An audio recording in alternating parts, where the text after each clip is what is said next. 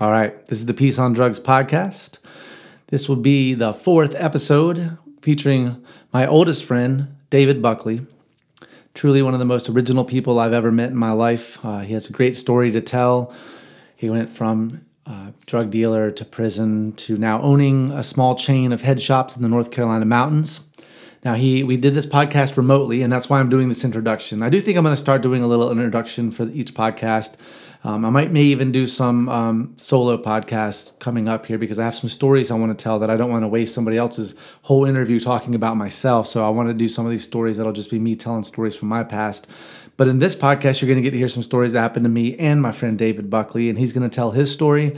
Um, but I wanted to do this introduction because uh, the sound quality that I got from his phone, because he was calling from the North Carolina mountains, was not great. You'll have to get past that. I recommend, you know, just you know, don't immediately turn it off because you're like, I don't like this quality you'll get used to it and it's a great conversation and it'll be 100% worth getting over that and just kind of once you get into the podcast you'll forget you're even here hearing that quality you'll just you'll, it'll be like just listening to a phone talking listen to somebody talking on the phone that doesn't have the greatest connection but if you love what they're saying you're going to stay on that phone call and that's what this is it's a great podcast one of the best that i've had yet my great friend David Buckley, and I will have him back in person where we'll have better quality. But for this, for, for now, all I can do is remotely. Um, he is hoping to come down this summer, but I hope you enjoy it. This is my great friend David Buckley. America's public enemy number one in the United States is drug Drugs abuse. are menacing our society. Any thoughts on the drug problem? I had a great time doing drugs. So tonight, from our family to yours, from our home to yours, thank you for joining us.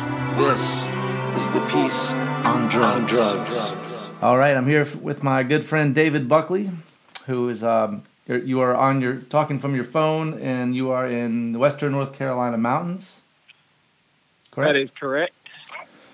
Awesome. Um, and um, like we, so we, I've known you. I'll start with a little outline of what we're going to talk about on the podcast, and then we'll go get into, into heavy. I want to start with um, with us in high school. Um, like I say, you're, you're my oldest friend. We go back to high school, and I'm going to talk about um, you know hanging out in your driveway. Uh, discuss how you, you and I used to debate with your dad about why marijuana should be legal. Um, Right, definitely. He'd love to come out there and get in those conversations with us. Yeah, he would. and um, and then how you you turned like weed dealer to selling cocaine to prison, and then to coming out of prison to be a chef, and then you ended up opening one, then two, then three, and now four Pied Piper locations. And the Pied Piper, what, would you refer to it as a smoke shop or a head shop, or what would you call it? Um, we would refer to it, it could, you could refer to it as a smoke shop, a head shop, you know, an old school type uh, business deal like that with your pipes and um, uh, all your nifty incenses and t-shirts and hats and things like that. Um, we also have picked up the uh, vape business industry as well. So I'd say probably a good 30 to 40% of our sales can be vape related nowadays, definitely. So uh, some people might call us a vape store, but the original idea and concept is definitely based around, you know, your, your good old fashioned head shop. Yeah, because you sell a lot of other pipes, and and also so legally, what am I? If I come into your place and I go, hey, do you sell bongs? You're going to tell me to get out of there, right? That is correct. The term bong is still, for some reason, that is the one term that is uh, quite iffy to use and it can trip you up legally. With the way that um, uh, certain uh, extracted parts of the hemp plant have become legal through the 2018 Farm Bill Act, you can now have CBD smoking bowls, a CBD rig for your concentrated CBDs. You know, so it's that that part of the industry, the terminology has opened up a decent little bit. Obviously, if we have somebody coming in the store speaking about they're going to get high off of this or how much marijuana can I put in this bong, that's a no sale right. Because it's probably most likely an undercover cop. Because anybody else knows not to It- say that. That is correct. And people who come in and slip up in the beginning, they'll say, "Oh, can I take a look at those bongs on the wall?" You know, we'll say, "Oh, so we don't sell anything called a bong. These are water pipes. If you'll please refer to those, you know, use correct terminology from here on out. Everything will be okay." If they keep pushing the envelope, that's when we get a little bit of a problem with it because that's when most likely you're going to have somebody that you know might be a might not be in there just to buy something, might be in there to trip you up or something like that, which Right. is uh, definitely not not anything that we want to get into. And of course, all products that we sell in our store are for tobacco or CBD legal smoking use only. Gotcha. And now, so you're in North Carolina because I, I, was wondering. I'd like to talk to the, one of the head shop owners around here because now that we have medical marijuana, I wonder if they're allowed to talk about smoking their me- medical marijuana out of the pipe, or if it's still like a that they haven't corrected the laws yet. Are they still not allowed to talk about that? I, I don't know the answer. But North That's Car- a fantastic question. Um, I went to a convention in Colorado in 2015. And the way they had it set up out there, I was noticing that the dispensaries and the head shops could not operate out of the same venue. You could have a dispensary that might have a few pipes in there or a couple packs of rolling papers, just something, you know, to to help you out when you, you get your stuff and everything. But um, uh, like real big head shops and things like that, they weren't allowed to dispense. They had to be two separate entities. So that might that that there's a possibility with them being two separate entities entities like that that you know possibly they could um uh, you know still try to regulate the um uh, actual smoking apparatuses right. instead of the what you put in yourself. As um uh, is kind of coming around with this um uh, vape mail ban where they're banning all the shipping from um, from manufacturers to customers. It's supposed to be vape related products, but it's spilled over into um, CBD vapes and things like that as well. So it's uh, just a, a, good example of the government uh, trying to regulate something that they don't exactly know all about yet. exactly, and that's what we're going to see as marijuana gets more and more accepted in different states, especially if the Biden administration uh, decriminalizes federally, which they've said they were going to do. We'll see if that, that goes through. But um, because what you know, think about alcohol prohibition. Now you you had states, you had dry counties. Now you have like in North Carolina, the liquor can't be sold the same place as the beer. Here it can, but the, still the liquor stores have to be in a separate building. They, like Publix can sell liquor, but it has to be in a separate place. So we're so I guess we're seeing the same thing with marijuana. They're trying to decide how they're gonna like they don't want to bong, and it's because there's this weird thing about bongs where they're like stereotyped as being these like oh if you're smoking a bong then you're trying to get fucked up, but if you're smoking a joint then you, then you know maybe you're just trying to to ease your glaucoma or something. But the the, the reality is you can get just as high in a joint as you can hitting a bong.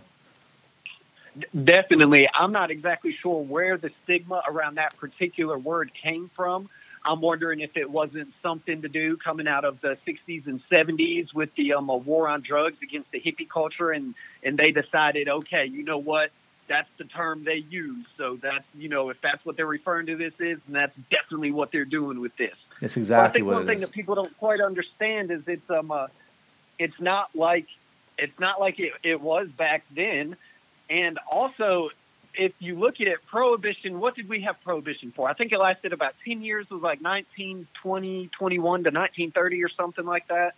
Uh, sounds, so we've yeah. had this so-called war on drugs that Nixon started since like, I don't know, you know, the, the late 60s or 70s, and well, that's gone on for 50 years.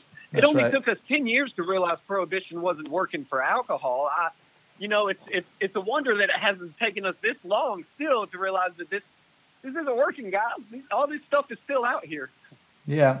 I, I think um, my, my listeners might get tired of me mentioning this book, but I talk about it in like every podcast because I recommend it. It's the best book I read about the war on drugs. It's called Chasing the Scream by Johann Hari. Chasing the Scream? Yeah, because I always thought Nixon started the war on drugs too, and then you read it, you realize Nixon. Nixon, what you're not incorrect because Nixon did the the war on drugs the way we know it today. Nixon did do that, but the the actual like the banning of drugs and the um the scheduling of drugs started under a guy named Harry Anslinger, who was a he, he took over the prohibition, uh, the, whatever uh, was, in, and he was in charge of prohibition right as alcohol was being le- being legalized again. So he knew that, his department was about to be shut down. So instead, what he did was he ended up legal or uh, making all the other drugs illegal, and a lot of it came down to um, like there was there was a lot of racial discrimination of well, um, what was it the uh, the Mexicans are going to smoke marijuana and, and rape your daughters, or you know the co- the Chinese are going to do cocaine and stuff like that. So it was like all these different stereotypes that they, they kind of use used as propaganda to get the white people on board to be like, we got to get these drugs out of this country, and that's kind of where it started. Exactly.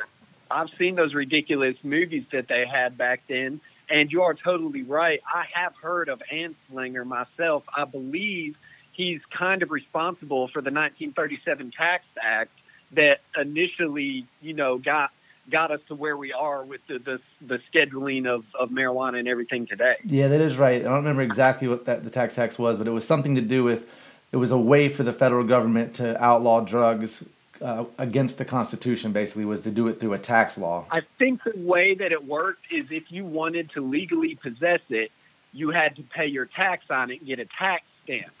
So to get the tax stamp, you had to take your product to you know wherever you got your tax stamp. But because you didn't have the tax stamp when you took the product there, you would be arrested. Oh shit! These sneaky motherfuckers. And, and then, yeah, yeah, I, I'm not sure where it evolved, where the actual scheduling act evolved from there. But I know that that man had, yeah, he was he was a big guy behind the propaganda and went around eradicating fields, you know, all through New Jersey and stuff like that to, to get rid of it because it was a, it was like one of the most um, rapidly, you know, readily just wild weeds that just grew naturally around here, kind of. And uh, they they had to they, they had to get rid of it there to start with, which makes you wonder, you know, what what that do to the environment? All this, you know, going around burning, ripping all these plants up and stuff. That's true. It's definitely um, it's really odd the way that we, they've treated drugs, and um, and the thing about the scheduling when he did the scheduling is the way that they scheduled the Schedule One substances are substances that have no medical purpose.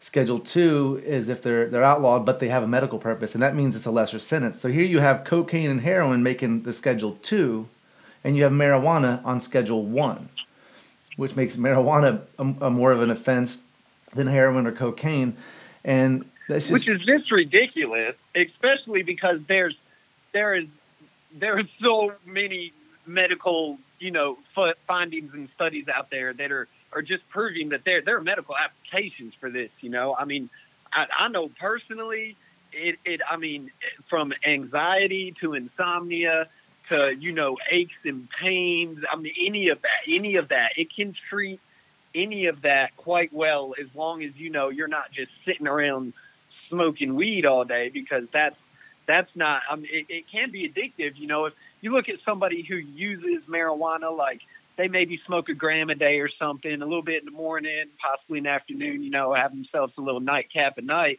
For the most part they seem to function in society quite well and and, and kind of be you know pretty happy now I do know people, you know, that you know they'll still they'll sit around and smoke a, a half ounce of, of weed a day or something, and that's not exactly the route to go either, per se. Exactly. Well, that's like that was us in high school. Was we, we would smoke as much as we could afford and get as high as we could. that's what I was thinking. It was, Yeah. A half ounce was not enough for us in high school, if No. I recall.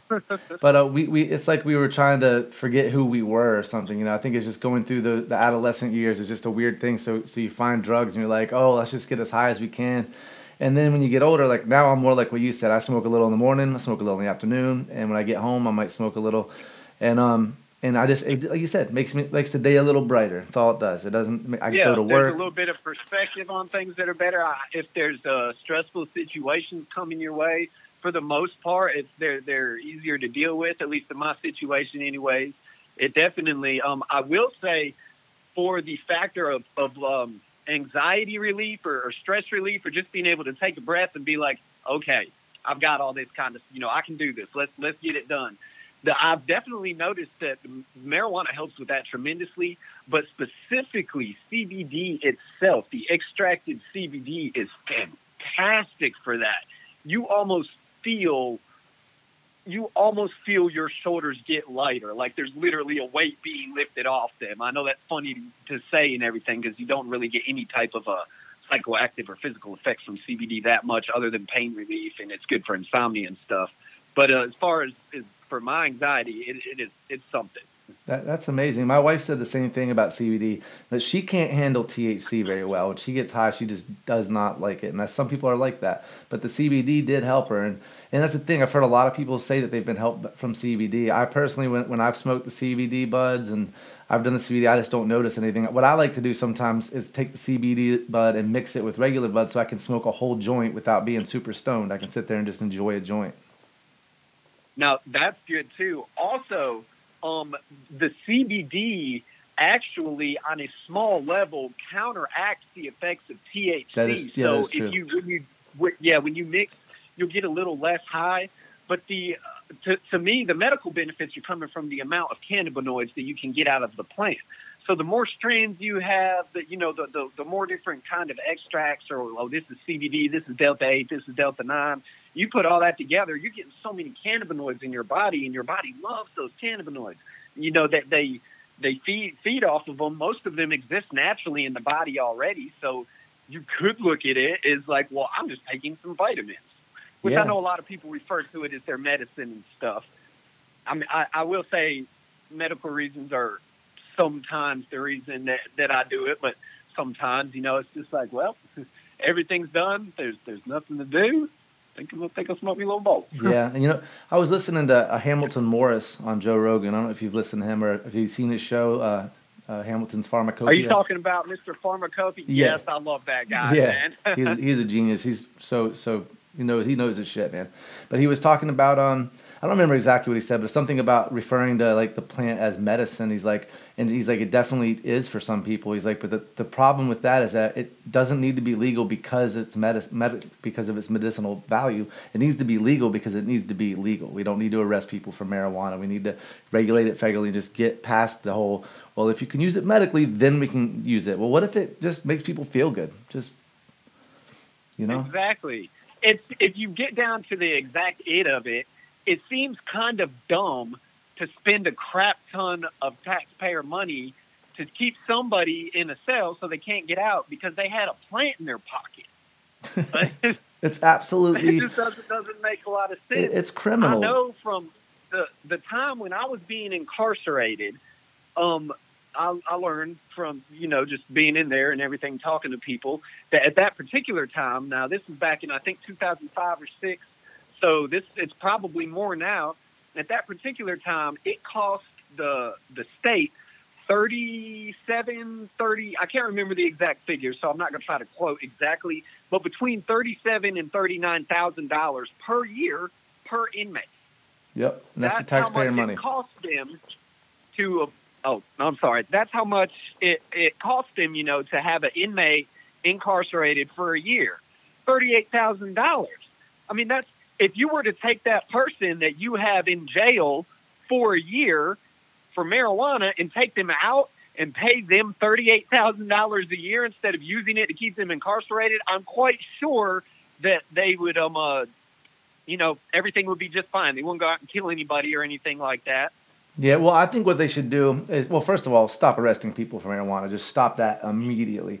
But um, as far as the incarceration, even with violent criminals, I think that our system of punishment versus rehabilitation needs to change.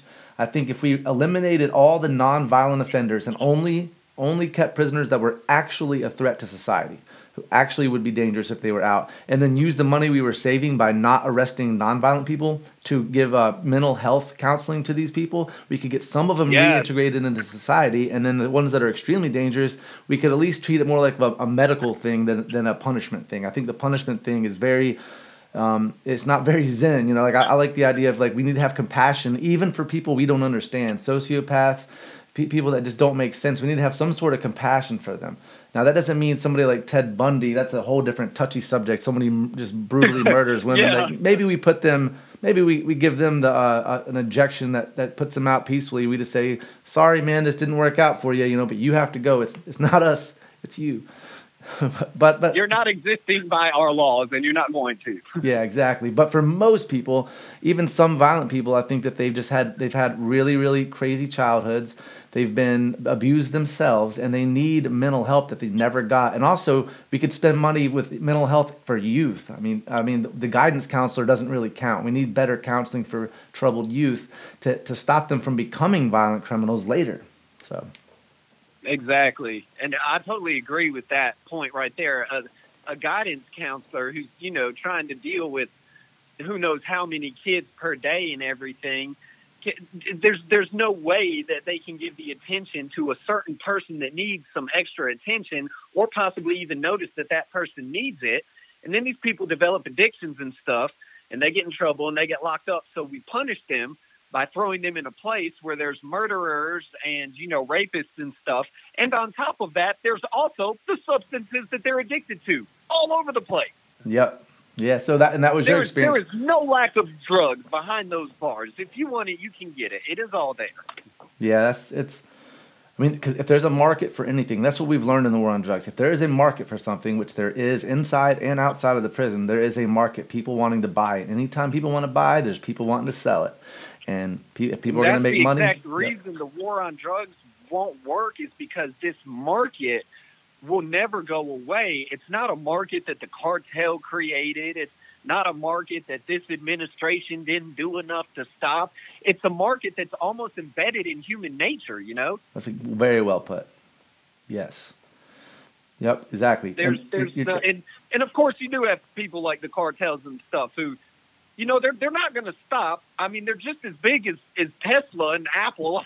That's true. No, but what I say is, if you legalize drugs, then the whole war side of, of the cartels, the whole mur- chopping people's heads off, because they're trying to send messages. They're also trying to make sure the cops don't fuck with them. But if you legalize it, that some, then then we could put these people into a legal business, a legal trade of cocaine or whatever else. And that might sound people that listen to this thing it sounds crazy. They're selling cocaine anyway. People in this country are the ones buying it.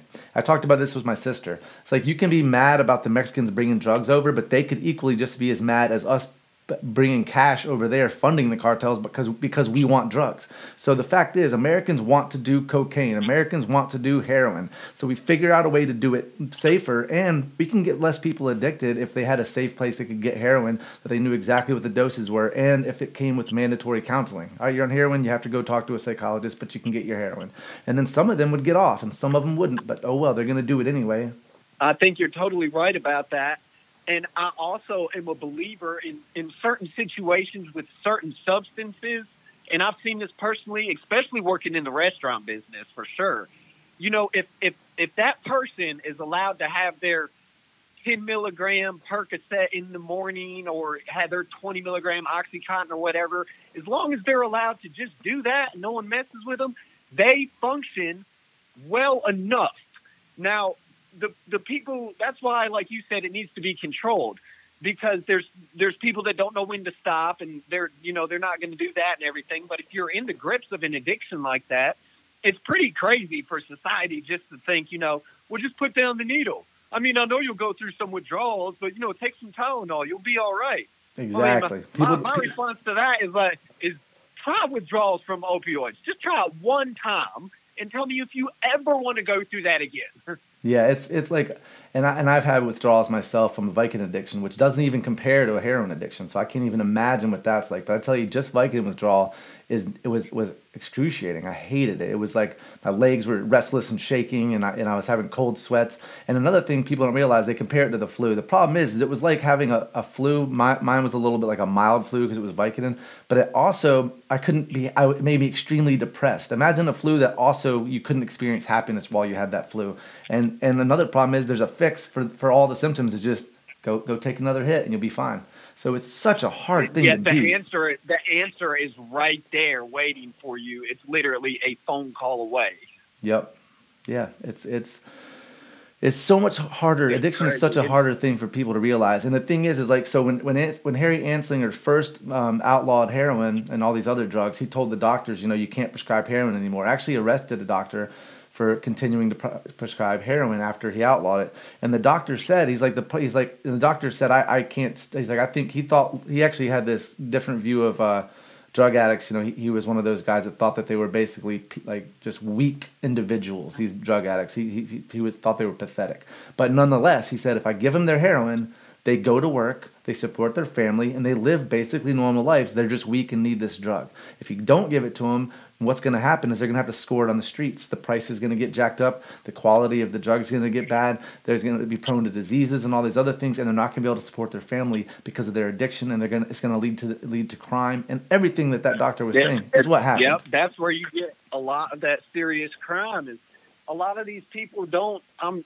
nobody, nobody who's not in it for the money or the thrill or something like that doesn't just you know decide. You know what? I think I think I'm going to snatch that old lady's purse. You know why not? Most of the times when you have crimes like that happening.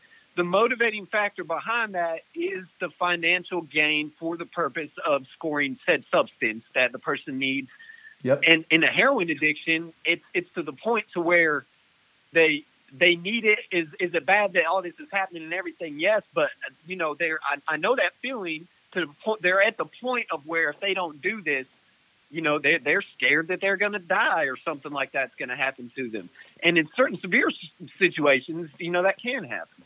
Yeah, it can, especially if there's other withdrawals. You know, even um, alcohol withdrawal is actually deadly, and um, benzo withdrawal can be deadly for the same reason because it has the same effect to your brain as alcohol. And um, but that's another thing that we, we, we don't realize. People are usually less likely. Alcoholics are less likely to be stealing people's purses for alcohol. Um, I'm sure that there are people that have done it, but for the most part, because alcohol is is a regulated product and it's competitive in a market where the you don't have to like you know if you had to pay hundred dollars for a bottle of moonshine and that's all you could get you then you might get to the point of stealing purses but no you can go for five bucks and get a cheap bottle of liquor so you- you're not needing to steal purses for your problem also you can most likely go to work and, and, and be slightly functional enough to get some money coming in uh, even as a pretty severe alcoholic um, because yeah, it's I, legal I, there's a few functioning alcoholics in my life a little bit, and uh, it's you know it's it works for some people. You know, they're able to live their life like that, but it's it's the legality of it that allows it to be you know to be like you can you can do it. You can do it in front of your kids. It's okay. It's okay to do Yeah. it, and you know, out in, in parties. It's it's accepted almost as a way as a celebration in lots of situations. The, oh yeah, we just closed the deal. Let's have a drink, everybody. yep and then- Whereas uh, yep. it would it'd be a little bit risque or possibly you know kind of crazy to to say, oh yeah, we just closed the house deal. All right, well um uh, how how about we all do a line or does, anybody want a shot? You know? Yeah, with the exception of Wall Street, I'm, I think all, at least Wall Street in the '90s. they were- Well, okay, yeah, I'm, I'm, pretty sure they do um uh, lots but, but no, you're right though. For the most part, Wall Street. es- especially today, if you if you said, "All right, guys, look, we're breaking out the lines," there'd be like there'd be a few people there that are like, "Fuck yeah, this job's awesome," but there'd be a lot of people that would be like, "This is illegal. What are they doing?" Like it it would just be bizarre. But um, but the thing is about alcohol, and I've talked about this before that alcohol is a hard drug. It is it is deadly. It can the, the drug itself can kill, kill you. The withdrawal can kill you. Uh, it, it can you know it, it's extremely intoxicating. Most violence uh, that happens, especially domestic violence, happens under its influence.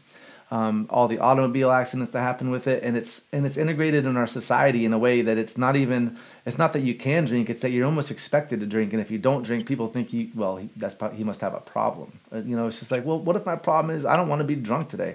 I just want to enjoy life without without Exactly. deadening my senses. I'm sure, and, and I'm sure that, um, uh, especially in your line of work and everything, that you might, you know, experience that or, or see that a little bit more firsthand than, um, than I have. I can imagine, you know, um, maybe people being uh possibly a, a little put off by uh, entertainer who's not accepting a drink that they're buying them, maybe or something. I'm, I'm not sure, but Yep. Yeah, no, and that does happen. If uh, people will be like, "Let me buy you a shot," I'm like, "No, I'm good. No, no, no thanks." Like, what, what, what, are you, what are you drinking? I'm like, just water. Like water, come on. It's like, what do you mean, come on? Like, I don't have to drink because I'm a musician. Most of the musicians do, and most of them will do a shot with you. And don't get me wrong, I've been there many times where I am drinking, and I will take that shot. But, but my, I, I've kind of stopped drinking the way I used to because I'm getting, you know, I'm getting a little older. I can't keep drinking like that. It's just not, it's not healthy. I'm I'm on that route there with you. And speaking of alcohol being a hardcore drug, I totally agree with you. Any of the times I seem to uh, start slipping to the wayside, or well, I won't say start slipping to the wayside necessarily. I mean, there was plenty of stuff I did that was not um, necessarily on the up and up when I was sober and things like that. But when I would get into trouble, serious trouble, and and you know end up getting in, in fights with my woman and things like that, it would always circle back to alcohol or possibly the fact that I had taken some benzos because I drank some alcohol and gotten frisky and been like, I want to do something more. Everybody's always said that marijuana is a gateway drug. I don't believe that, or if it is, it's not for me. Smoking weed does not make me really want to go out and do any more drugs at all. It might make me want to smoke a little bit more weed, but that's about it. Now, when I drink, though, I can get three to four beers in, you know, two shots in or something, and those thoughts will start coming. You know, I'm not sure if it's the environment of the bar or whatever like that, but those are always the times when I feel like I feel the pull or the urge to, you know, oh man, I want to get into something tonight. And I know it's always due to the fact that I've got that alcohol in my system talking to me saying, you need to go be ratchet, man. You've had three beers. You need to go do this. Yeah, no, I'm, with you, man. Like alcohol to me, because for, me, alcohol sometimes isn't quite enough. When I start to get a buzz, it's like now I'm getting bored. I'm getting a little tired. But if I do something crazy, it'll wake me up. Or if, if anybody has any cocaine, that would really help. So alcohol's always That- led to other that's drugs. it right there. The the alcohol and cocaine mixture was was something for me. I didn't necessarily do a lot of cocaine per se. For one, it would eat in, you know, I wanted to make the money off of it, honestly, instead of putting it up my nose. Yeah, But for, for two, I wasn't a huge fan of having that and that alone in my system. And I was normally high off marijuana, so I didn't want to mix the two and stuff. But after having a few beers, like you said, you know, I'd start feeling a little down or something. You do a little line. Next thing you know, you know, you're playing the guitar, your jaw's going, you're drinking more beer, you're ready to go to the next bar. And Yep, yep, for sure, man. That's exactly, and uh, and and also cocaine's a lot bigger in the bar scene than people probably realize. People think of cocaine, or you know, I, I don't know if people think about. I don't know how the, average person thinks about it, but I don't think that they they realize what it is. What it is is it's for people who are drinking in the bars. They go to the bat, they get a bag of coke, and and it sits in their pocket, and then. You know, every 30 minutes or so, they go to the bathroom and pull out a key and just do a little bump, and it keeps them, their butt. That way, they can drink more and, have, and hang out all night without getting too tired or too belligerent. That's it right there. I mean, you caught it right there. That's actually that used to be, you know, when I would be out or not have any or something like that. That would be a telltale sign for me to watch somebody and notice. Okay, in the past thirty minutes, they've gone to the bathroom six times. Yeah. Maybe I need to get next to this dude, you know, and start talking about the football game and uh, kind of get into a conversation about. So what's up, buddy? Uh, see, you might uh, be able to have something I want. Yep.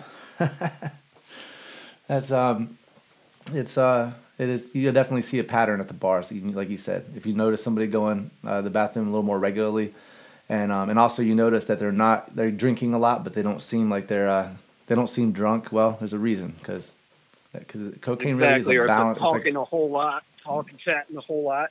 That's also another way. Now that I think about it, I've, I've never thought about this before, but that's another way that alcohol could be a gateway drug.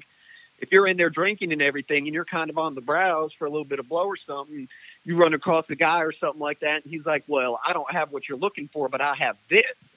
Now, normally you might not be interested in whatever this is, but because you're at the bar and you've had a good couple of beers or whatever, this opportunity's presented to you. You say, "You know what? Fuck it, I'm going to give this stuff a try." And that that could be the Pandora's box that you're never able to close again. Yeah, Uh, yeah, and for some people it is. And I have I have friends that are addicted to coke. I have friends that are addicted to uh, heroin and stuff like that. Um, but the, the the friends that are addicted to coke, I find are they're much more normal because they hide. It's easier to hide, and um, it's basically you know you, you you you end up in the bars and you're just doing coke, and it's not like a, a life threatening. Well, I shouldn't say it's not a life threatening addiction. I think at some point it becomes that. But um, the heroin is, is because of fentanyl. That's changed the whole game with opiates. So, you know, it's it's just it's such. It, more- it really has. That's you don't. There's no. There's no knowing. There really never was any knowing. You know, like what you're going to put in your body and everything like that. But because all of this stuff is just totally on the street level and there's no regulation, I mean, you have no clue un- unless you're getting your product and literally like chemistry set testing it to figure out what the components are in it, which I just don't think a lot of addicts are doing. most of them, ninety nine percent of them are not. yeah, I, I'd imagine not. Then you have no idea what you're shooting up in you, and and that fentanyl now. I mean, that stuff's good sixty times stronger than what most of these people are used to. So if you go to do your normal dose, it's going to be sixty times stronger than that. I mean, anybody who does any substance, just take the substance you do and imagine what doing that times sixty times would feel like. How would you feel? You Yeah. probably wouldn't feel. You know exactly, and I um, I talked to a fireman um, here in Fort Myers, and he was um, he was talking about how they're you know they'll they'll have months of no no heroin overdoses, and then all of a sudden they'll have like ten in the same week, and what it is is uh, a batch of fentanyl got sold as heroin, and it just started they just started dropping all across the city. And then, and then you'll have another few months with nobody dying, and then all of a sudden a bunch more deaths. It's this fentanyl. It's like, well, then, then what, what do we do about that? And this fireman, I'd, I'd never have on this podcast. He was like a, a, a racist piece of shit. I'm not kidding. Like he was just like, he's like, I don't give a fuck if they die. He's like, he's like, they're weak. We got to weed out the weak. You know, he's like, Yeah, this whole like almost Wow. Hitler mentality. I was like, cool, man. Nazis are awesome. Like, whatever. The fuck, get out of here. Yeah. And um, and that's that's the type of thinking in in America that that needs to change. I mean, people who who you know think like that and all that. I'm, I guess I suppose I understand. Like if you've had a family member that you know got got killed by an addict or something like that happened, I can understand some animosity or some understanding that might need to be had there and might have to be hard to have. But people who've just never experienced it or been through that or anything, uh, there's just there's there's no understanding about the type of compassion that needs to be had. You can you I mean they're just they're so naive. I don't know how you reach somebody who's that naive about the situation that I don't even think that you can like bring the situation to their conscious for them to actually see what's going on. Yeah, yeah, exactly. People have an experience themselves, and also there's a lot of uh, I think the media and the and the, the kind of the narrative in this country that happened through the war on drugs and the propaganda that they they have this. Uh, this almost false illusion of what, what it is to be a drug addict. Like it's just like it's just like it was just their choice. Like you chose to be. Nobody would choose to be a, a crack addict on the streets. Nobody would make that choice.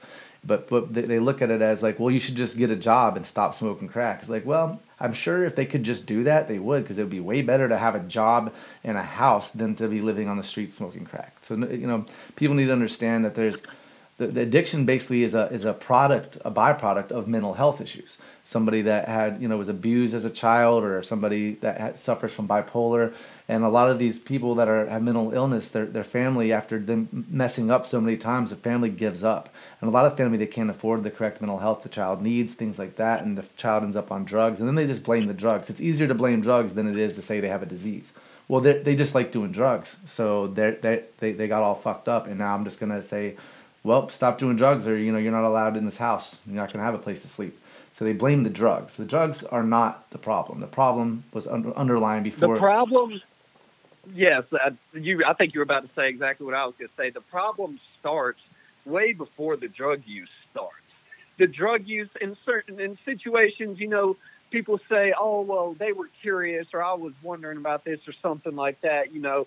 But for the most part, consciously or subconsciously, once you get that feeling once, if you're seeking that feeling again at that young of an age, it's probably to have something, to numb something, to forget about something, to, you know, to make your life better, a way that you found to make your life better. And it's so easy. All you've got to do is just eat this pill.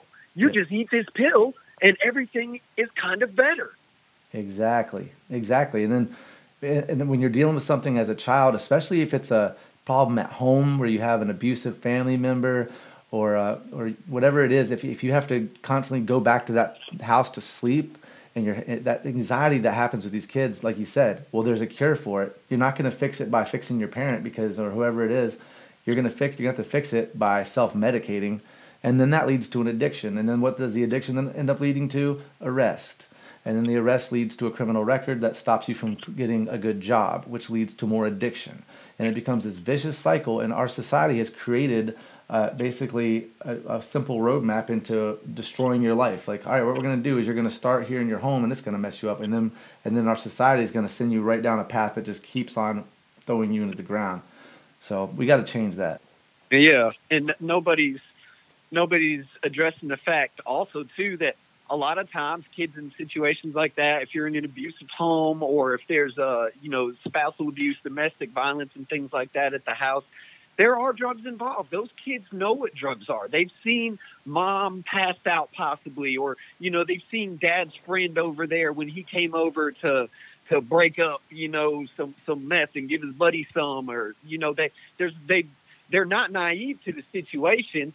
And I think a lot of times that they're treated like they're naive to the situation, you know, like, oh, you're just a little five year old, uh, mommy's not feeling too good right now or anything like that. And you know, that five year old you think everything's okay, but that five year old's probably thinking in their head, no, mommy's not okay. She snorted that brown shit again and she's passed out on the couch. I, I've seen this happen before. What's going on? Yeah. And if they don't get answers to questions like that that they have, especially if they're coming from a broken home or something, well, by God, they're going to get answers one way or the other. And if they don't trust their parents as authoritative figures, they're not going to trust any other teacher or policeman or anything like that to guide them or all that. They're going to go out there and find out for themselves. And then Yep. they go out there and they find out that this takes away all my problems. I don't think about what happened when I was younger when I'm on this stuff. Yeah, exactly, exactly. And it's just a sad society that we've created where we we once once they're out of that situation, like so say if somebody gets arrested for heroin possession or whatever it is, we should that should be immediately be like, all right, something's going on with this kid. He's doing heroin. Let's talk to him. Let's see what's going on with him. Let's try to let's try to work out whatever mental things that have whatever has been going on. Let's give him some therapy. Let's get him off of heroin. No, it's let's lock him up. Let's just lock him up. What, Yeah. What the hell? lock him up, throw a public defender at him that's, you know, going to try to get him on this deal to that deal and this, that, and the third. And the next thing you know, you're like, oh, I'm a felon. But, you know, a lot of, a lot of kids, 18, 19, 20 years old, uh, they might not necessarily know what that means. You know, they know, okay, I, I didn't, you know, I, I went to jail for this amount of time because I didn't want to go for this amount of time. And I said I was guilty for this and everything. And, and so now I'm a felon and all that kind of stuff. And then you get out and everything and find out, oh, you're a felon. Oh, you can't vote. Oh, you can't do this. Oh, you can't do that. Oh, you can't hold a license for this. You can't do that. The stigmatism that comes with having that F next to your name will follow you for the rest of your life. Yes, it will. I'm And in a very, that- very lucky position that I, you know, I, I own my own business and was able to get licensing for all of this stuff and all that. And I don't necessarily have to uh, explain my past actions to said authorities that might be over me in a company or something. And, and Because have, I'm you had I'm problems? sure- Have you had problems when you lease uh, when lease, leasing buildings? Um, no, actually, there's there has never been uh, anything like that. The only uh, time that the question of um, criminal activity came up was when we were filing for, I believe it was all of our state licensing numbers um, with the Department of Revenue in North Carolina, and then uh, the big boys up in Washington, the IRS. They ask you if you're a felon, and uh, we answered truthfully um, and it didn't bar us from getting a license or anything. I believe that that might just be more for their record tracking purposes. Gotcha. Now, as far as holding beer and wine license or liquor license, I'm not sure if me or my wife would be able to do that because I think there is something to do with uh, felonious activity and holding those licenses and things like that. gotcha. But aside from that, I mean, when uh when I got out and stuff, there were, I mean, I, I just I immediately went directly to the restaurant industry because you know I knew, I knew, I knew I wasn't one of the the kids that didn't know what it meant. I knew what it meant having that F next to my name. So Yeah. you know, when I got out, I, I went straight to the restaurant industry because I know unless you're in way upper management there, they'll pretty much tolerate a lot of yeah, they don't do you they don't do a background on your check. criminal record. I'm, I'm, I know I didn't I went into the restaurant business for the same reason, because every time I tried to get a job somewhere corporate, they'd be my, my criminal background would come back, and I just had pot misdemeanors, but they still they wouldn't hire me.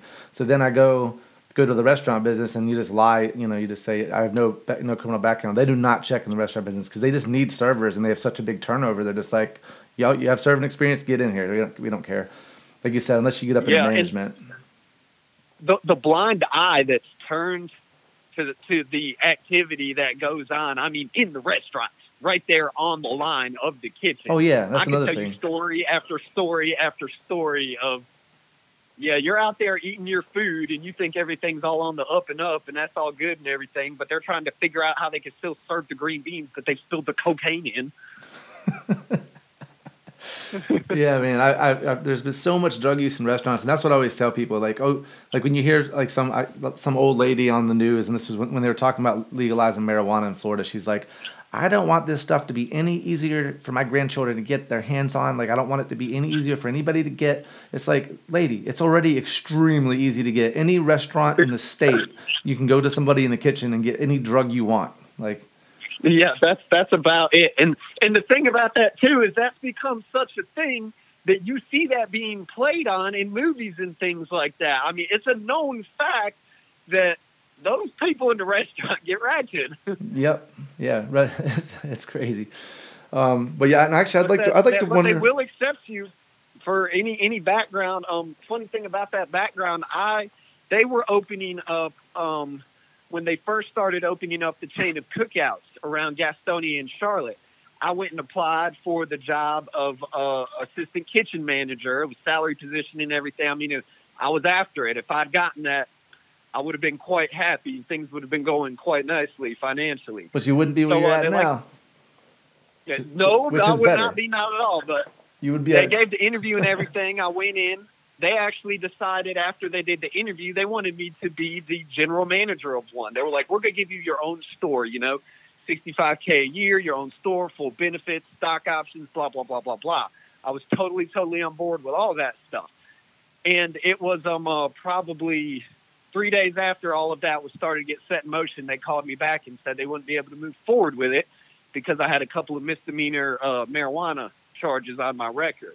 And now that was before, before the cocaine. Yeah. I was, yeah, that I was now I was, you know, moving a, a little bit. Yeah, how- how much did you get caught with?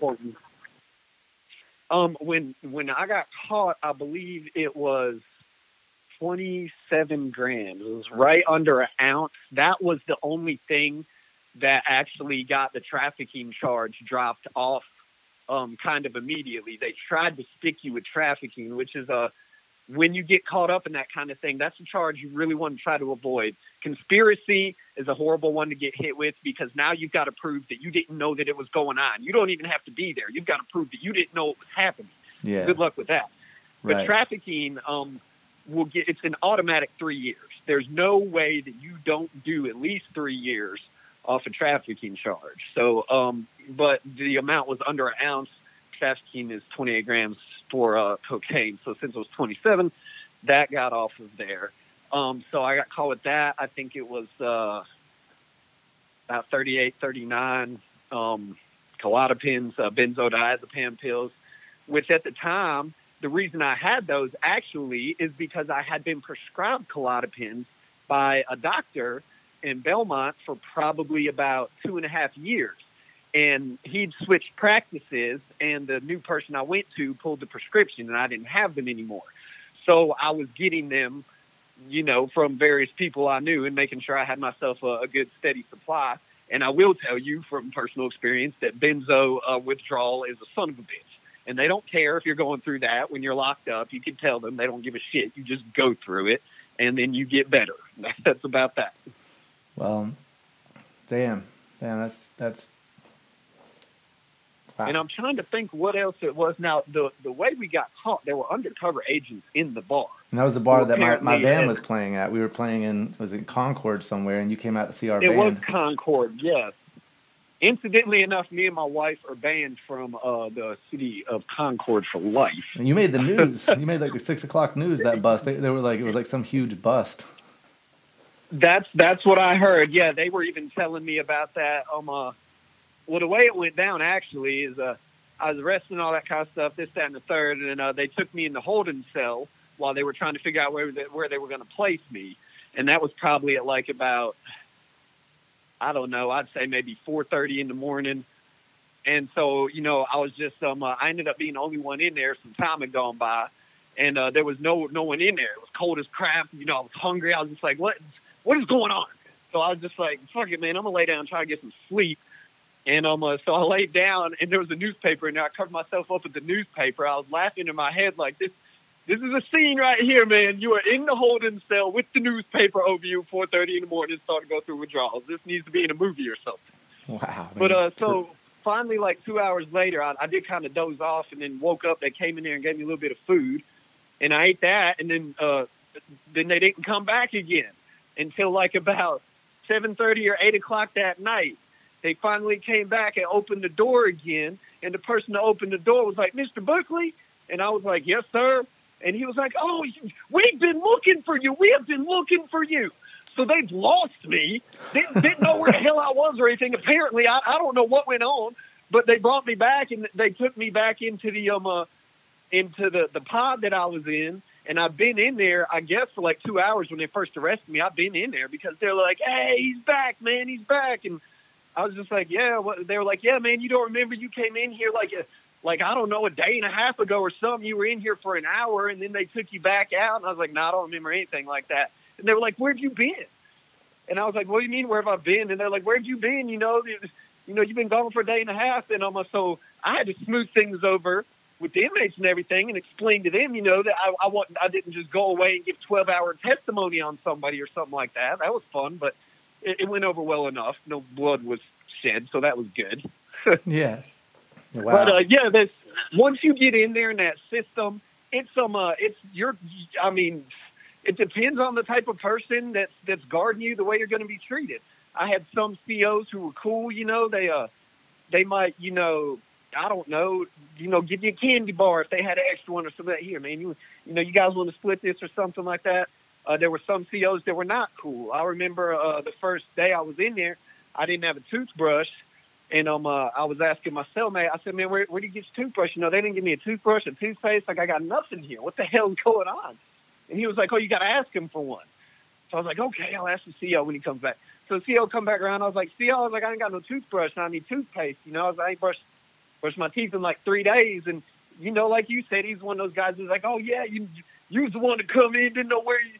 Where you was at, which is all a lie. I mean, I was I was just upset and cussing at him and stuff because I was pissed off I got caught. yeah. But um, uh, yeah, so he suggested that I should probably just use my cellmate's uh, dick to brush my teeth with, and that, that everything would go over okay, fine. So I literally had to wait for the COs to change shift for a new CO to come on, and then she finally got, or he finally got me a toothbrush. Wow. So yeah, it it, it depends on once once you're in there, your rights are gone. They can do whatever they want to in there. Prison's a little bit different than a county jail. In prison, in I was at a youth camp, which was geared for people 18 to 27, I believe. And where I processed that was an adult camp, which basically had it was medium security, which had more violent offenders in there and, and more serious criminals. Me personally, I would have rather stayed at the medium security camp. Those guys know how to do their time.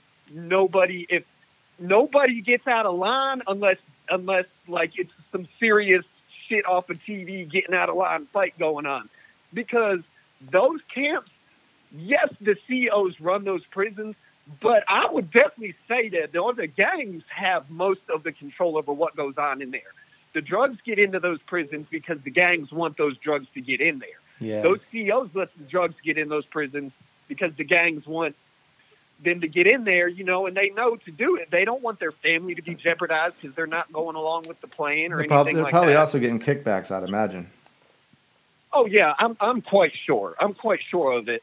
And what that was interesting about that when I was at the prison I was at, uh, I think it was called Morrison Correctional Facility, the youth camp one, anyways, where everybody fought all the time.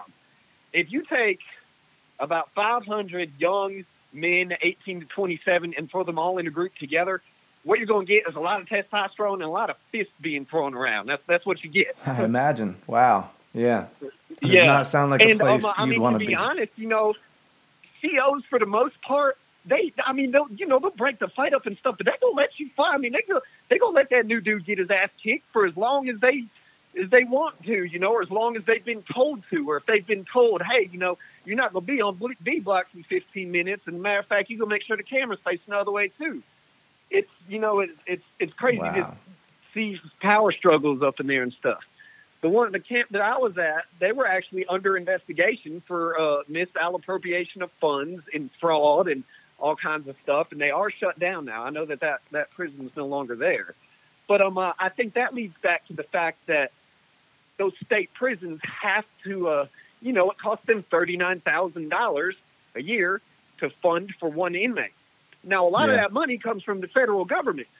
So let's say the federal government is giving them, you know, I'm not sure what the figure is, but if the feds are supplementing that thirty to thirty-five thousand dollars a year, I can tell you from personal experience, they're not spending anywhere near like ten thousand a year on the inmate. You know, we didn't even have air conditioner in there. Rockingham, North Carolina, from let's see here, April until the end of July, no air conditioner whatsoever. It really does make you wonder where that money's going. I think it goes to the to the to this actual corporation that because a lot of these prisons, I don't know about that one, but a lot of prisons around the country are privatized, and then you know, the, the, so the money that's going per prisoner, a lot of it's getting funneled into the corporation. These people, you know, all the people that are sitting, you know, behind the scenes, the bureaucrats that are making all this money.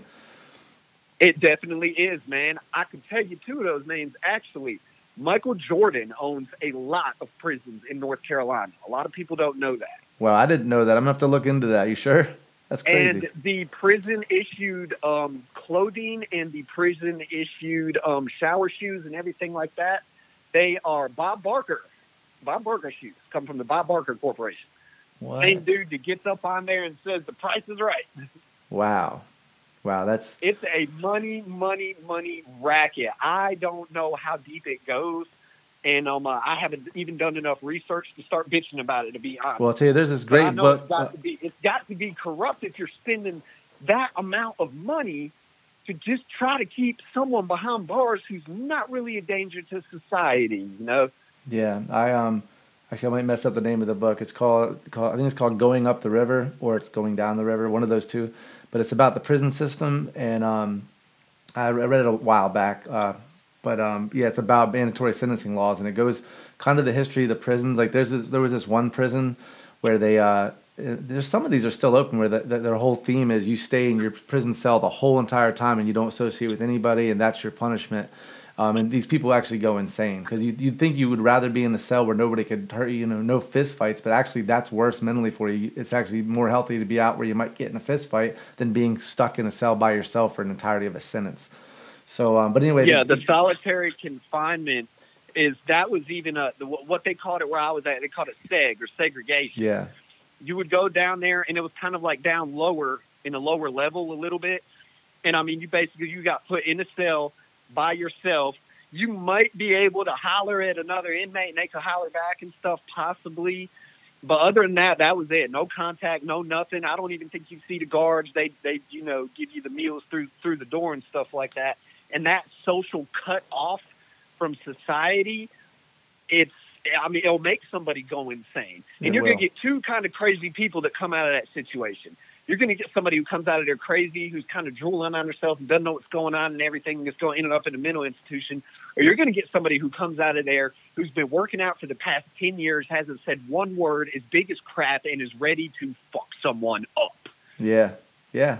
Because I mean, you're you're literally driving these people insane. And there was the one prison that was in Pennsylvania somewhere, and it was the idea was you spent your whole sentence, no matter what your crime was. So if you did five, this one guy got into trouble for for like stealing. So he's in there for five years, um, completely in a cell by himself. He gets out, immediately commits a crime. He's back in for another, I think, ten years.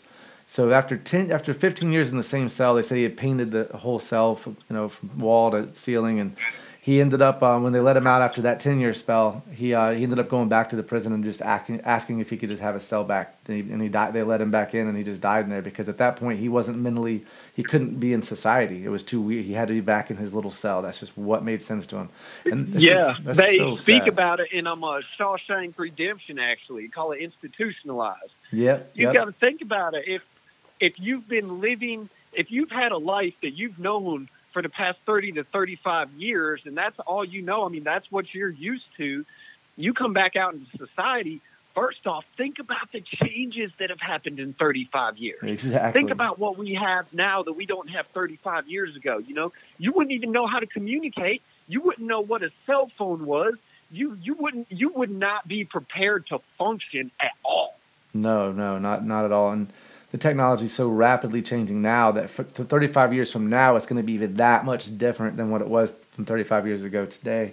It's um and and so I think the prison system, what we need to do with the changing up technology is use this technology, use the spreading of information. For instance, that's why I'm doing this podcast. Is I want to help spread in- like. Uh, change people's uh, perspective about the war on drugs and and also about uh, the, the in our prison system. I mean, I think we need to re, refigure out or figure out how we um, you know run a society where pe- violent people aren't uh, basically running free to do whatever they want. We do have to have a system that stops violent people from being among us, but we also have a way a, more of a rehabilitation uh, system versus a punishment system. Because if you punish somebody who was already violent for 10 years and then you let them back out, what's the chances that they're not going to do something violent again? Probably not very likely. Or I mean, it is very likely that they're going to do something violent. But if you if they spent 10 years in a more of a clinical setting with therapy and things that would make them better, the problem is is that that setting might be more comfortable for the prisoner. And in our society, it's like, well, we don't want them to be comfortable. We want them to be punished for what they did. It's like, but what good yeah, does that yeah. do? They they have to serve their penance. Yeah, and know, it's it's like if like, that if that made them, All right. I think the theory is that if they hate We're- prison we're so much, living under Spanish Inquisition rules here. exactly. But I think that the theory is is if they hate their they hate their time in prison so much that they'll be so scared to go back that they won't do another violent crime. But what you don't understand is the reason they did the first one was because they have something mentally off balance with them. And if you don't fix that in that 10 years, the, the fear of going back to prison isn't going to stop them. They're, they're not mentally right. Exactly. That's that's like asking the woman who gets abused, well, why do you go back to why do you go back to the same environment? She says, because that's what I know.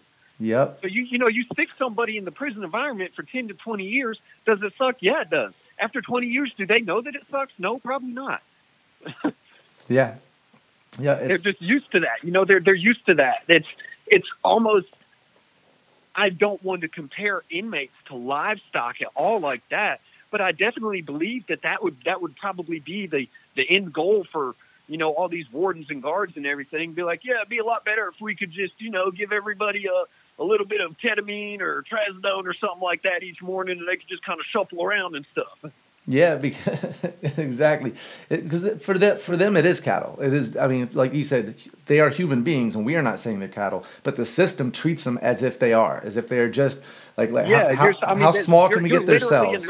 Like what we do in the. They, they, you're given a prison number and you're referred to by your prison number zero two nine five eight. I can't remember mine, but I'm I had it memorized for the longest time just because that's That you know without that number you can't do nothing. You can't get you can't get your money if you want to buy some food that's not the food that they serve you. And let me tell you about the food that they serve you in prison because I did work in the kitchen to try to get a little bit of time knocked off.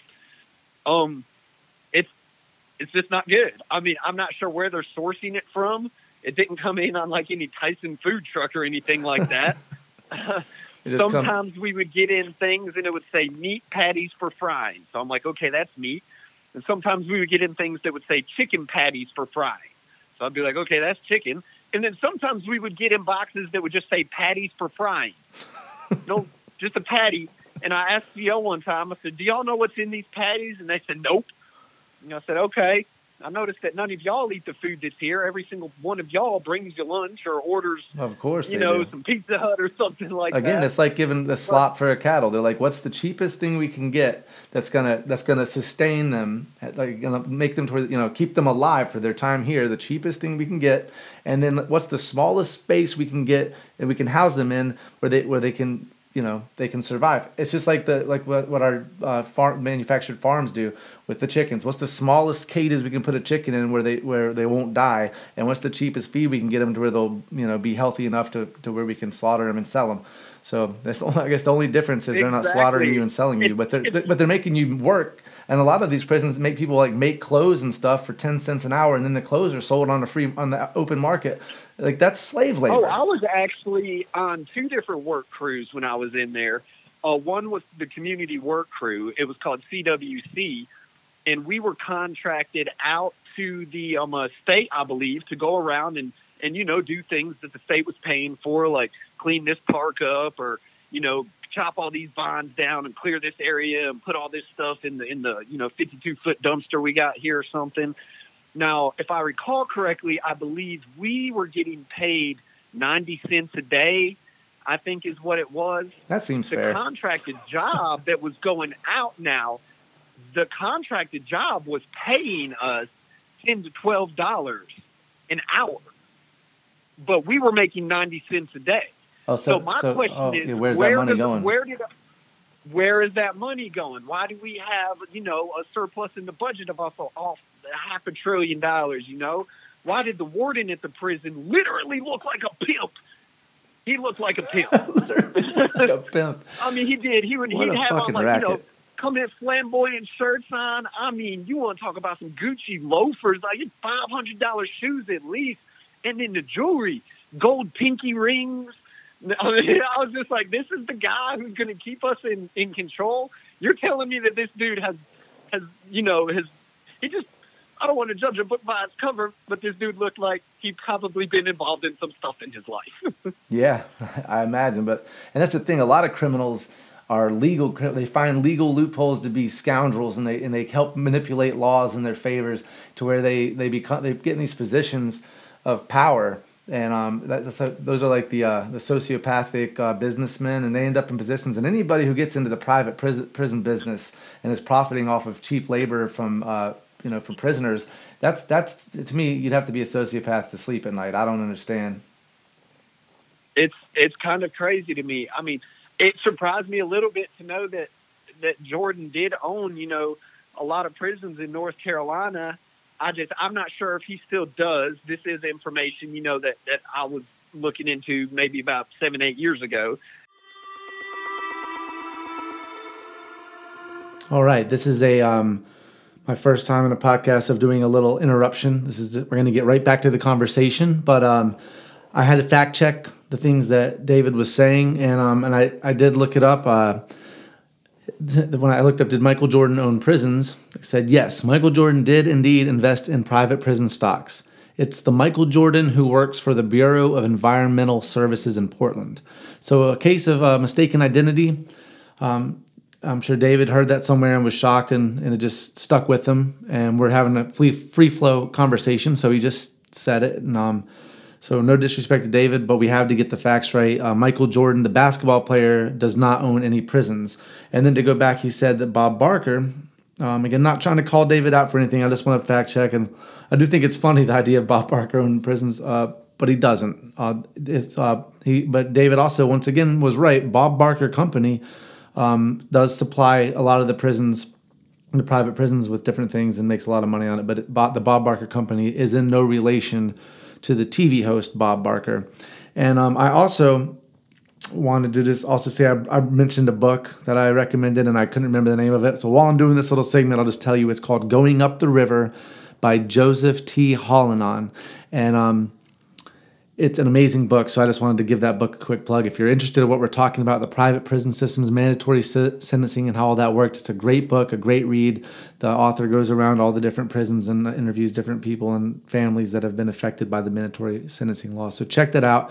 Now we're going to get back to a little bit some misinformation, but all there was no um, you know, ill intention. It was just a mistaken identity on both counts. So uh, once again, having a great conversation with David. So we're going to get right back into it.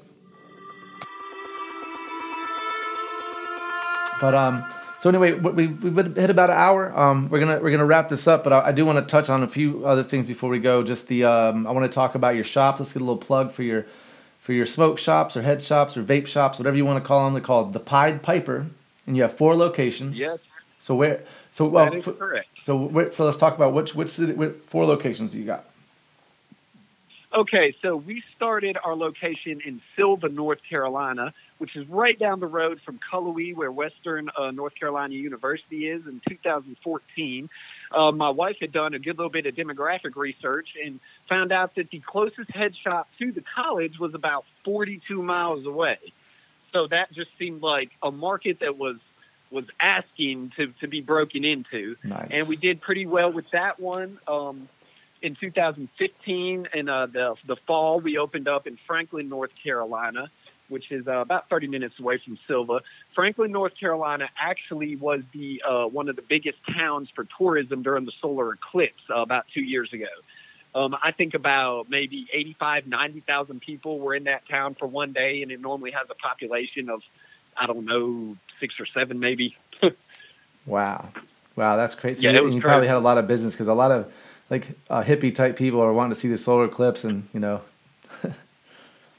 Um, yeah, we uh, we did uh, did okay that day, and uh, then we um uh, we've opened we've got one here in uh, Waynesville, North Carolina, which is actually where we live as well, and um uh, that one's doing doing good too. And we just opened up our brand new one out in Asheville off of Sweeten Creek Road, and we've had that open for about six months now. And uh, nothing but good things are coming out of that store too. So we're hoping to keep growing and all that kind of stuff. Um, we are definitely uh, Western North Carolina's number one stop for Delta 8 CBD pipes, be it local blown or your favorite brands, all name brand e juices, disposables, basically anything that's in that kind of uh, genre of market, we've got it. Very cool. Now, for, if my guests are listening from Florida but want to support your business, can they go online and order anything? Um, we do not do mail shipping or anything like that at this moment, anyways. So Uh, hardly we it's a do legality thing. pages. Say, say again. Uh, yeah, it's it's just something we haven't really looked into, to be honest. Gotcha. Um, we do have Facebook pages and stuff like that. I do know that the local glass blowing scene down in Florida is uh, quite big and quite large there, as is the uh, Delta 8 CBD production. So if there's anyone out there who's into that and is manufacturing, just shoot us a message on over at one of our Facebook pages, and maybe we'll end up doing business with you. Nice, very cool. So, um, so yeah, man, I can't wait to see you again. And um, just one last quick story. I just remember I went and saw your your first shop in Sylva uh, when I was living in North Carolina about four or five years ago, and um, and I stayed the night with you guys. And I remember the next morning because there was a new a new vape shop, a, co- a competition that opened up downtown, and there was some they were doing some kind of event with live music. And you're like, well, fuck it, we'll go check it out, check out the competition.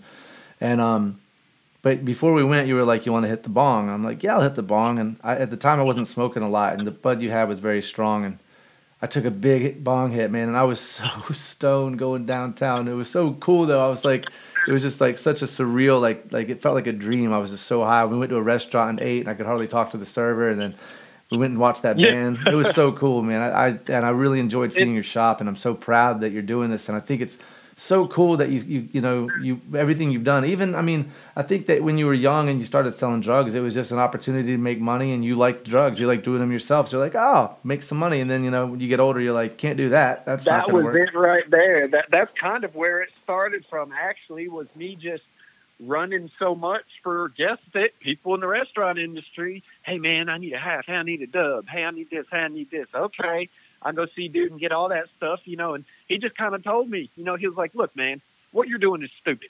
You need to come to me, get a lot, sell it to your people. I'll give it to you for a good price, and then you come back and get more Yeah, and I was yeah. like, okay, I'll give that a shot. And and it just I, it it took off from there kind of rapidly. yeah, it snowballed until you're making good money, and like I say, when you're young, you don't you don't think about some things, and it's not like like you and me have always had because we started doing drugs when we were probably what 13, and I remember we hung out in your Yeah, parents' parking lot so right. much. Another funny story was I remember I, I tell the story all the time, and we because remember we used to just get super baked in your driveway, and uh, we'd walk down in the woods and get baked, and then just hang out in your driveway and. Your parents were they were always cool. They weren't cool with they, they weren't cool with drugs, and I think they knew what we were doing, but they were cool as in they just let us be ourselves without giving us too much shit. But they they invited us in for dinner one day, so and they, they invited me and like Aaron, you hungry? Come eat with us. I was like, all right. And I don't know how old we were. We were probably like 16, 17, no, probably 16. And um, I just remember sitting down for dinner, and, and your parents would always say say grace, and your mom's like, Aaron, would you like to say the blessing? And you and I are baked, like super high. And you just go, you just you're like, Aaron, would you like to say the blessing? And you just go, Aaron would not like to say the blessing. like it's matter of factly. and they were like, no, David, let Aaron speak for himself. And I was like, uh, yeah, I'll do the blessing. And I just, and it was something very short and simple that I just like memorized. I was like, uh, dear, dear God, we ask you to bless this food. And in the name of Jesus, amen. And your mom was just like, Aaron, that was beautiful. your mom was so sweet. That was, and you know, they, they fed me often, man. I, I, I appreciate them. I appreciate, I love growing up with you, man. You're one of the funnest people I've ever met. And, um, and I just think it's so Oh, cool yeah, what you're doing. I, I I still talk about you all the time. A lot of my employees know, like he's got some friend named Aaron, and they used to be crazy together. Yeah, well, hopefully they'll, get to listen to this podcast. Um, I actually have some. Uh, I'm getting some merch, just like some buttons, like more for advertisement. If it's cool, um, just uh, I'll I'll get your address, man. If I, if you're cool, I'll just I'll ship you a box of buttons. You just like give them out to your or set maybe set a little display people with like free buttons to advertise the podcast or something. Oh hell yeah, dude! I totally do. I've got a little jar that I do things like that for. I mean, we'll do whatever we can to support the locals up here. You know, you're a new band trying to get your name out there. Give me them posters, man. Let me get your CD. You know, I throw that up in the uh, up in the the disc player and get it playing in the store so people can hear y'all. And, oh, who is that? Oh, it's this band right here. I got the flyer, man. They're playing here, here at that day. You know, go check them out. Very cool. and cool. um, uh, you know the the lo- local glass blowers, we we love them. All the local CBD farmers, local, local, local.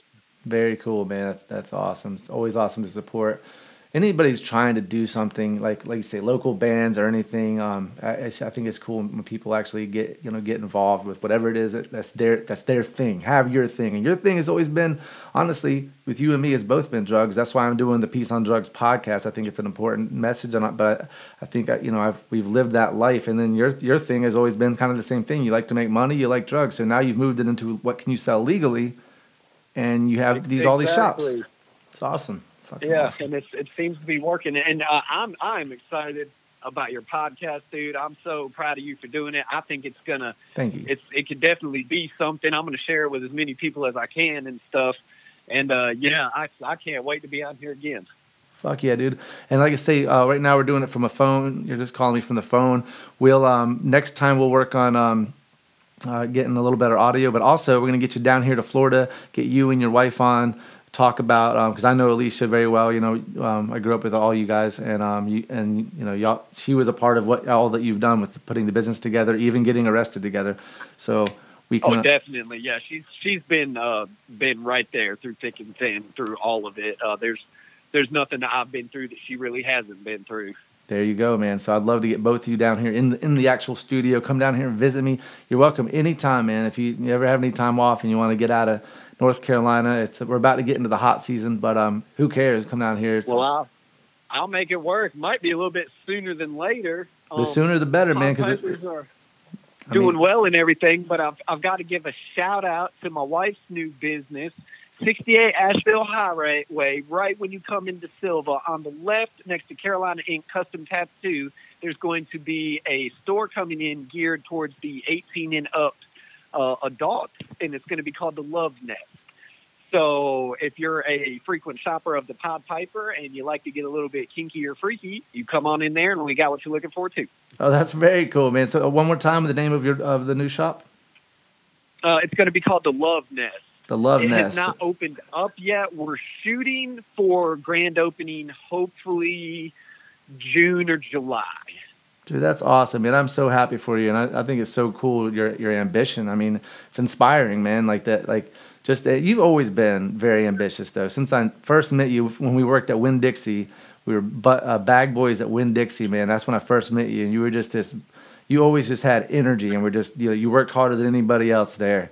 And um, and that's when I first and we oh actually I, that um, I think I first met you actually skateboarding at like Greer when I was going to Parkwood Baptist. We'd go over to Greer to skateboard, and you were there skateboarding. That's where we met, and I believe um, I used to go, or we used to tell our parents that we were going to the youth group meeting or whatever, and Yep. I'd show up there with uh, Mark, and then we'd um, uh, you know go out with um, uh, whoever was there and sneak off and smoke cigarettes and stuff. That's exactly right. I went there with Grant, and, my, and so same thing. My mom would drop me off for the youth group, and um, this is when we were like middle school, and we'd be like, "All right, we're going to youth group," and then we just wouldn't go. We'd go to the we go to the like little uh, the gas station and steal cigarettes, and then sit out there and just chain smoke and skateboard, and um, and, yeah, and that's where I met Mark and you, and uh, what was Mark's older brother's name? Paul, Paul. Paul's cool as hell, man. yes, I hung out with him for a long time. Yep, yep. And um, so yeah, that's where we first met. But we we don't were really close there. We were more acquaintances. You skateboarded, and then and I skateboarded. And that was what you know. So I knew you. But then when we was work together at Winn Dixie, that's when we got we first got close. Like I was Yeah. like, oh, this dude's cool. Definitely, definitely. Those were good times too. Winn Dixie was a fun place to work. Be young. it was man. Had a great time. so you've been playing football in the back and stuff.